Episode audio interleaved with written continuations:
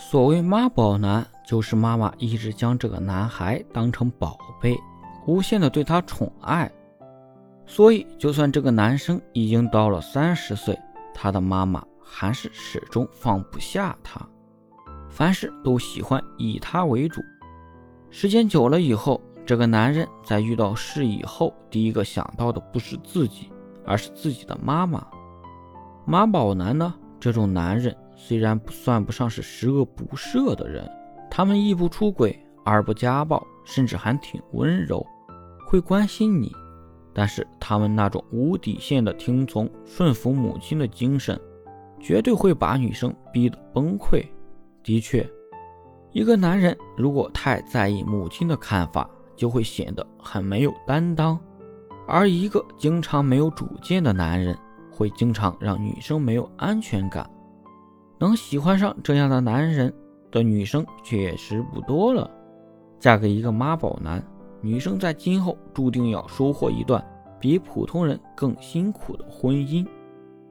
妈宝男有时候会像慢性病一样渗入女生的婚姻生活中，虽然摸不到，有时甚至会意想不到，可是，一旦爆发起来，却让人无比难受。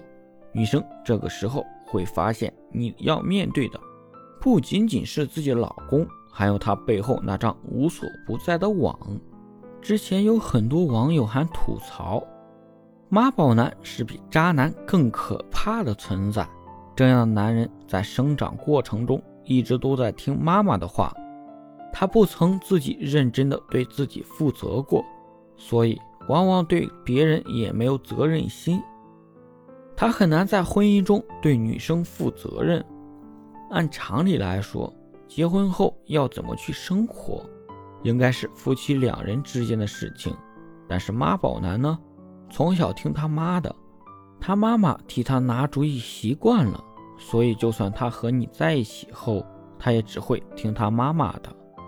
他没有办法成为一个在你需要他的时候给予你支持的男人，也没有办法。在你遇到困难的时候替你拿主意，有时候你虽然很爱他，但是当你受尽了所有的委屈后，你会发现你的爱根本不足以让他放弃自己的母亲。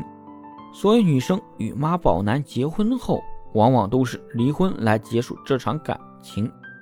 现实生活中还有很多女生与妈宝男有过相处的经历，在相处过后。他们大多数都是身心俱疲，而他们的经历也在提醒着我们：那些还在找对象的女生，如果想找一个有责任、有担当的男人，一定要避开妈宝男，不然女生今后的生活只会变痛苦、变无奈。